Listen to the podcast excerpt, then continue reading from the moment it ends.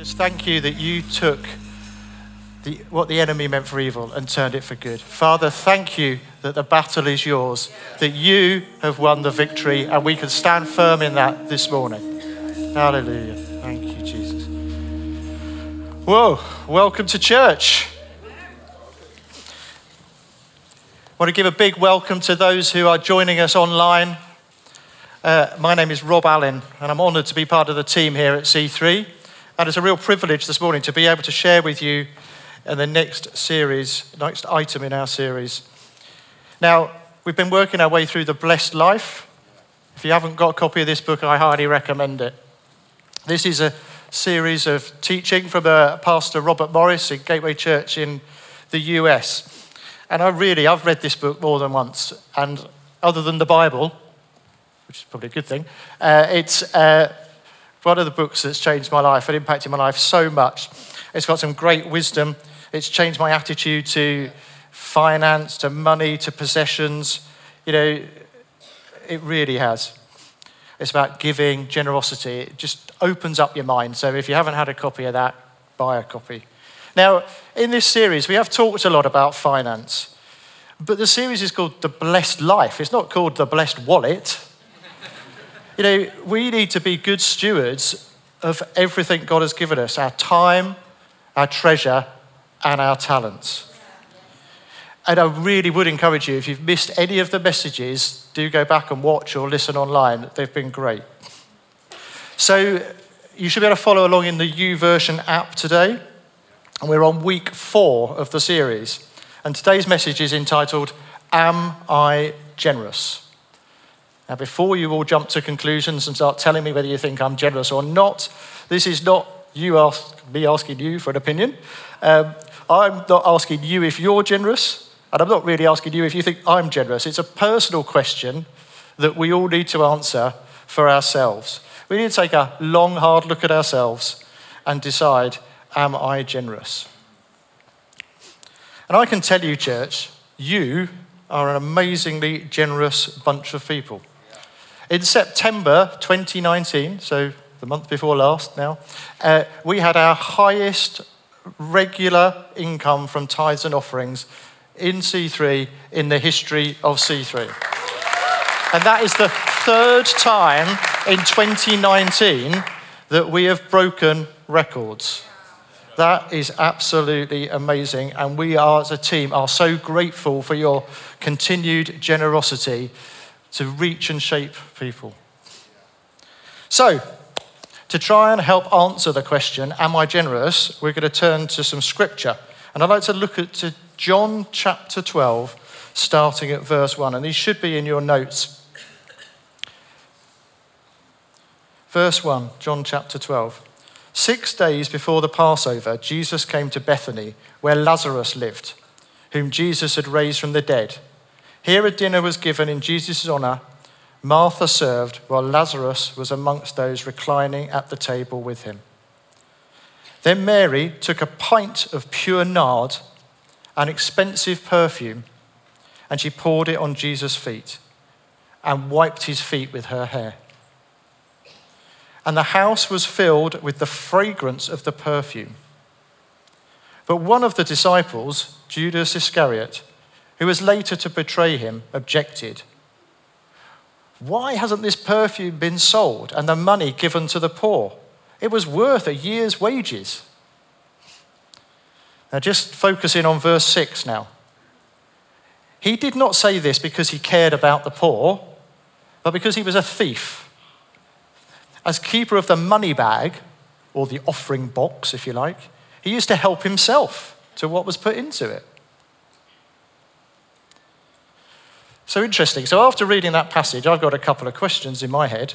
One, why did Mary give such a generous and extravagant gift to Jesus? And believe me, that was super generous. We'll come back to that slightly later in the message. And the second question is why did it bother Judas so much? Why was he so upset? I think there are two hearts, if you like, displayed in that passage. Firstly, there's a heart of generosity. And secondly, there's a heart of selfishness. And if you look carefully, you'll notice how those hearts are revealed. It was in the act of giving that the hearts were revealed. So, as I said earlier, when I say, Am I generous? we're, sort of, we're asking a question of ourselves. So, when I say, Am I generous? I'm asking myself. And when you say it, you're asking yourself. You know, to be honest, church, sometimes I'm generous and sometimes I'm not. But I can testify from my life there is great joy in giving. It really is better to give than to receive. We are blessed to be a blessing. Yeah, a number of times over the years, my wife and I have been able to bless people financially. And when you pray together, discuss, you come up with an amount, generally it's the same amount, sometimes it's not, you know, but we get there in the end. And, uh, but we've given, and maybe we've given anonymously, maybe not. But when you hear that the gift you've given is exactly, and we've had this several times, exactly the amount that the individual or the couple needed in that situation, you really do want to do it again. Because it's sort of multiplication effect. You know, if you've heard from God and go, right, yes, perfect. But it's just such an honor to be able to bless people and to be the, the solution to the situation. So, the three things I'd like to unpack in this uh, time we've got together. And the number one is the enemy of generosity. And to me, the enemy of generosity is selfishness. This can be remembered by the fact that God, begins with G, is generous. But Satan, begins with S, is selfish. Okay? So that's easy, isn't it? I had to stop myself going, G, God, G for God. But It's G, isn't it? S for Satan. S for Satan. So God is a generous God. You know, we were all born selfish, but we were born again generous. You know, that's the good news. We were born again generous. And you really need to look a bit more excited about that. You know, we need to simply allow Jesus to change our hearts and renew our minds. You know, Judas did not care about the poor. He really didn't. He it was just an excuse. It was sort of spiritual jargon to pretend, you know, cover the fact that he was just a selfish person and wanted for the money himself. You know, Judas knew that Jesus was going to die soon, and he was just trying to save as much of the cash for himself before what Jesus did. You know, remember, Judas betrayed Jesus for 30 pieces of silver. And I'm sure you've heard people say, I'm sure you haven't said it yourself, but I'm sure you've heard people say things like, that should be sold and given to the poor. That house that's bigger than ours, that car that's nicer than ours, you know, that should, you know, why did that person have that? Why, you know, why don't they sell that, give the money to the poor? You know, that just covers up selfishness to me. Um, you know, dressing it up in some sort of religious superiority to sound convincing. But I know, don't know about you, but I don't want to sound like Judas. I want to sound like and be more like Jesus. You know, Judas and the disciples, they were all looking like with this, they were looking for this earthly kingdom. They were asking, where is this kingdom? When is it? When's it coming? Who's the greatest in the kingdom? They, they were, didn't see the big picture. I think I have to ask myself this on a regular basis, and I think we all should. You know, why are we following Jesus? You know, is it really to abandon everything and to advance his kingdom? Or is it for what we can get out of it? We saw earlier in this passage, it actually stated the fact that Jesus had the money box and was a thief. Hmm. Now, I'm a fairly sort of risk adverse kind of guy. And so if I had a thief on my team, I'm not sure I would go, here's the petty cash tin. you hang on to that and keep an eye on it. Feels like a bit of a sort of tick on the risk register to me. But then I thought, well, hang on a minute. If God knows everything, which he does, then he obviously had a bit of a plan in giving Judas the money box. And I think that he was giving Judas an opportunity to, to pass the test, if you like, to go, you know, to have an opportunity not to steal. And if we look in 1 Corinthians chapter 10, verse 13, it says this No temptation has overtaken you except what is common to mankind. And God is faithful. He will not let you be tempted beyond what you can bear. And when you are tempted, He will also provide a way out so that you can endure it. Now, there's a parallel here between Judas being a thief and taking money from the money box, uh, basically taking what belonged to God, because those were offerings that had been given to Jesus and the disciples when they were on the road traveling ministry, and people would give offerings, and then Jesus would use that money to bless others, and Judas had his hand in the tin. But there's a parallel between that and the verse in Micah chapter 3, verse 8, which we heard about a couple of weeks ago when Pastor Tom was here about the test. You know, Jesus, Judas was taking money out of the box. And I just, you know, we've just passed around the, the offering containers earlier. But, you know, would any of you take money out of the offering containers? Maybe if you were making change, but, you know, probably not. I don't think I've seen many people dipping in as a. Um, but, friends, you know, yeah, friends, you know, if you're here in Cambridge today or you're listening with us online, I sincerely believe that money, wealth, finance, however you describe it, is a bigger test to us in our discipleship journey than we really acknowledge.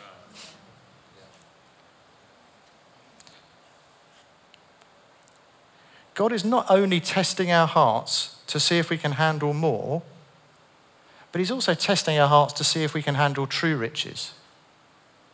Now, true riches, what do you think that is? And it got me thinking. My view is that when we talk about true riches, we're talking about people. Because people really matter. You know, what about your family, your friends, your classmates, your work colleagues? You know, are they going to go into eternity with us? You know, everything around us is temporal. It's only people that we'll have with us forever. You know, can we handle this? It should shape our thinking, it shape our stewardship, our management of our resources. That God has entrusted us with our time, treasure, and talents. Giving is a spiritual act. When I give, people get saved. Maybe not immediately, it's not an instant reaction, but when I give and sow into God's kingdom, it enables the, the gospel to be preached and people to get saved. You know, when I give, people get saved. Heaven is being populated and hell is being plundered because of our giving. Now, as a bit of an aside, and I added this into my notes quite recently. Whilst we're talking about people, and I think we're all people, might be the odd cat or dog listening and watching online, but generally we're all people within the sound of my voice. And, um, you know, I just feel that God would say to some of us today, you need to be generous with yourself. You need to be generous with yourself. And I don't mean head off on some massive because you're worth it shopping trip. I mean, be generous with yourself. Speak truth to yourself. Look after yourself. Love yourself. Yeah, speak words of encouragement to yourself, words of truth. You know, if we can't don't love ourselves, how are we going to love others? You know, and when you've got over that and you want to love, you feel the energy to love others, then encourage people. Let's be generous with our words as well as our finances. You know, and be specific when you encourage someone. You know, you know, that was great because that I saw how you were with that person, how you welcomed that person through the door. You know, you know, it's good to get, you know, pats on the back, but be specific to people. You know, we are God's children. We're adopted into his family. God wants us to thrive, not just survive. It's to thrive. My second point is about the extravagance of generosity. Looking back to the passage, we read that one year's wages, which is apparently 300 denarii worth of expensive perfume, was poured all over Jesus' feet. What do we think? Did Jesus see that as a waste, or was he looking at her heart? I mentioned earlier that Judas betrayed Jesus for 30 pieces of silver. And I looked around for what the equivalent of that was in denarii in, the, in those days, and it was 120 denarii was, 100 and, was 30 pieces of silver. So that perfume that was poured on Jesus' feet was two and a half times more valuable than the amount Judas received for betraying Jesus. Just thought that was an interesting point. You know, how much, yeah, sorry, moving on. You know, how much do we think constitutes an extravagant gift? You know, given God owns it all, you know, is there anything that we could give that would impress the owner of the universe? We can get a little bit of help on this from 2 Corinthians chapter 8 verse 5. And they exceeded our expectations. They gave themselves first of all to the Lord, and then by the will of God also to us. So they first gave themselves to God. So get this the most extravagant gift we can give to God is ourselves. The most extravagant gift we can give to God is ourself. Think about it. And when He has our hearts, He has our treasure anyway. Think about it. You've given yourself wholeheartedly to God. And think, sorry, have you given yourself wholeheartedly to God? Just think about that as I go through the message, and we'll give you an opportunity to respond later.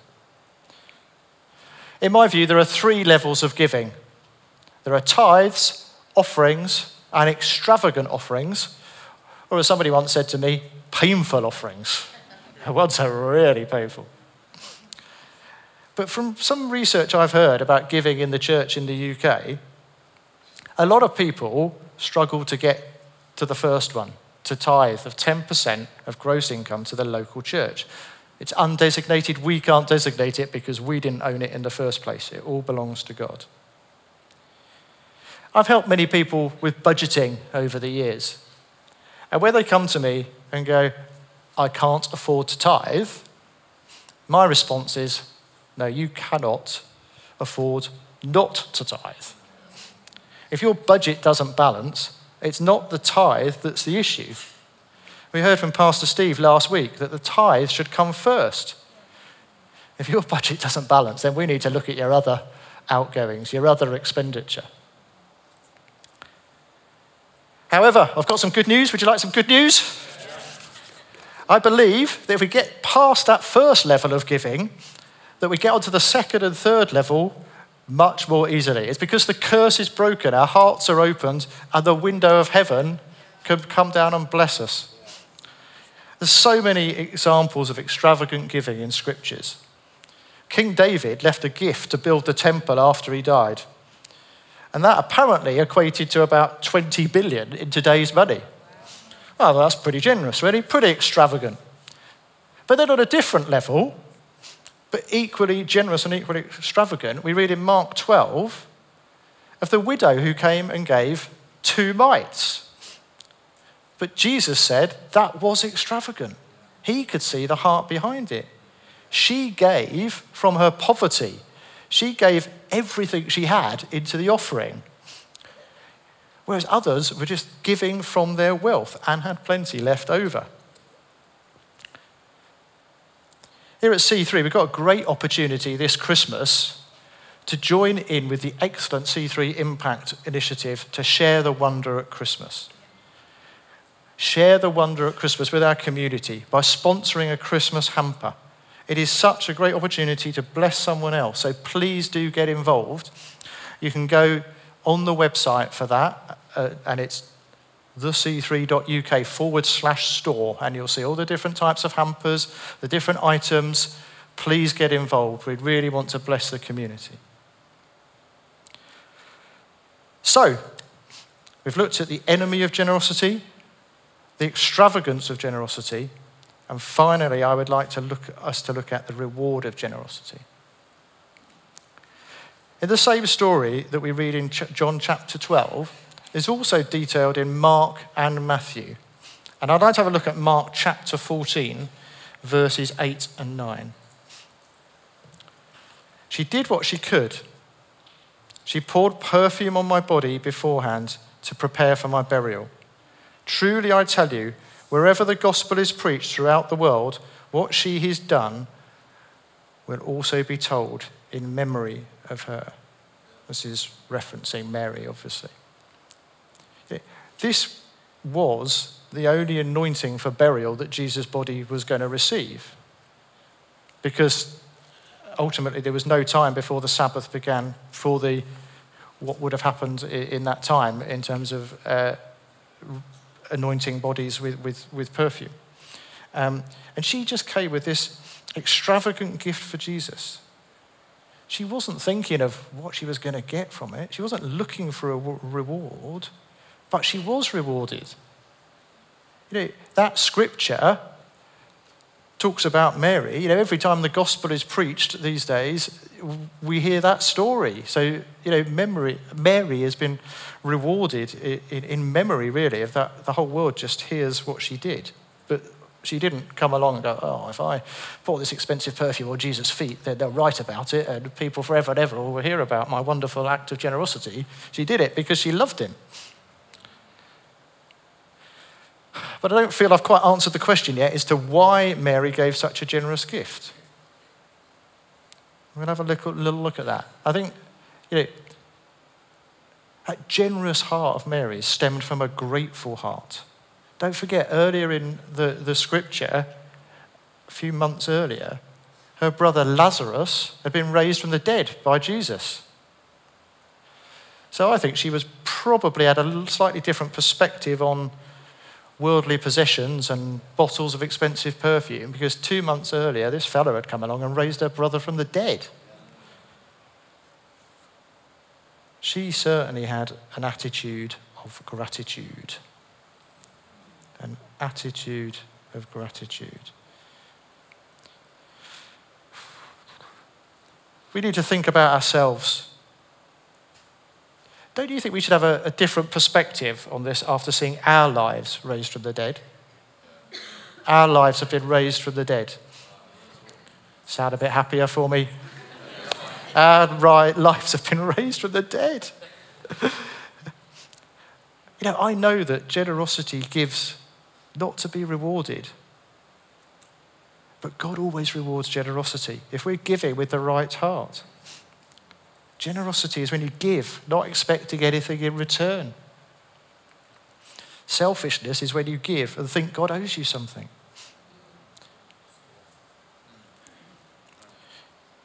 If we look at Hebrews chapter 11, verse 6, we can see this confirmed. And without faith, faith, it is impossible to please God because anyone who comes to him must believe that he exists and that he rewards those who earnestly seek him. He rewards those who earnestly seek him. This word rewarder in the passage is apparently a very complicated five syllable Greek word which I will not attempt to pronounce. But if we dig down into that word, we find a real nugget. The piece that means reward gives us the hint we need. It is to reward with extravagance, to give more than what is due. It's not the amount, it's the attitude of our hearts that God rewards.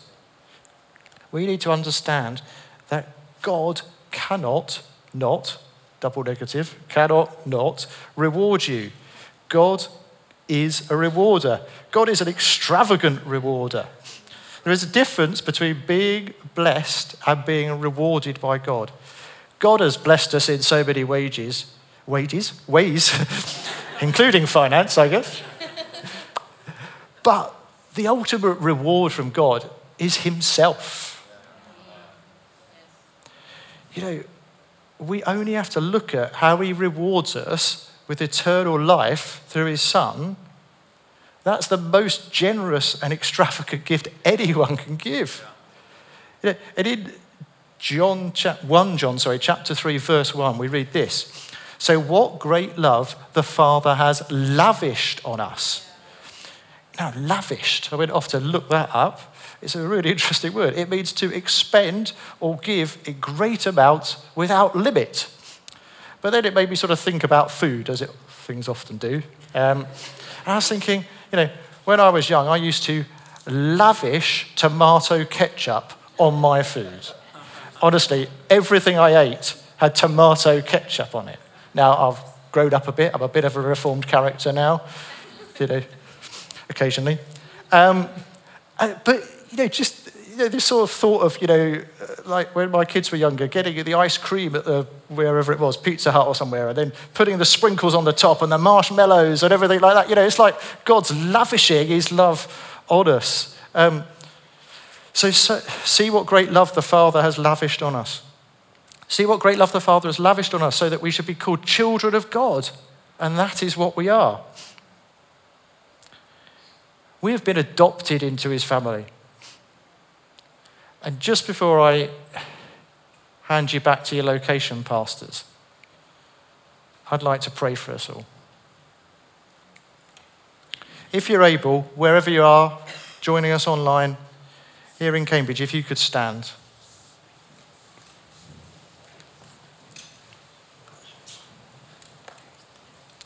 If you feel comfortable, stretch out your hands to God.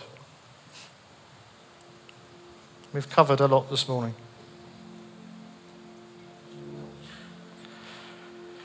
Heavenly Father, thank you for the extravagant and lavish gift of everlasting life that you have given through your Son Jesus. We recognize your great love for us Help us not to hold anything back from you.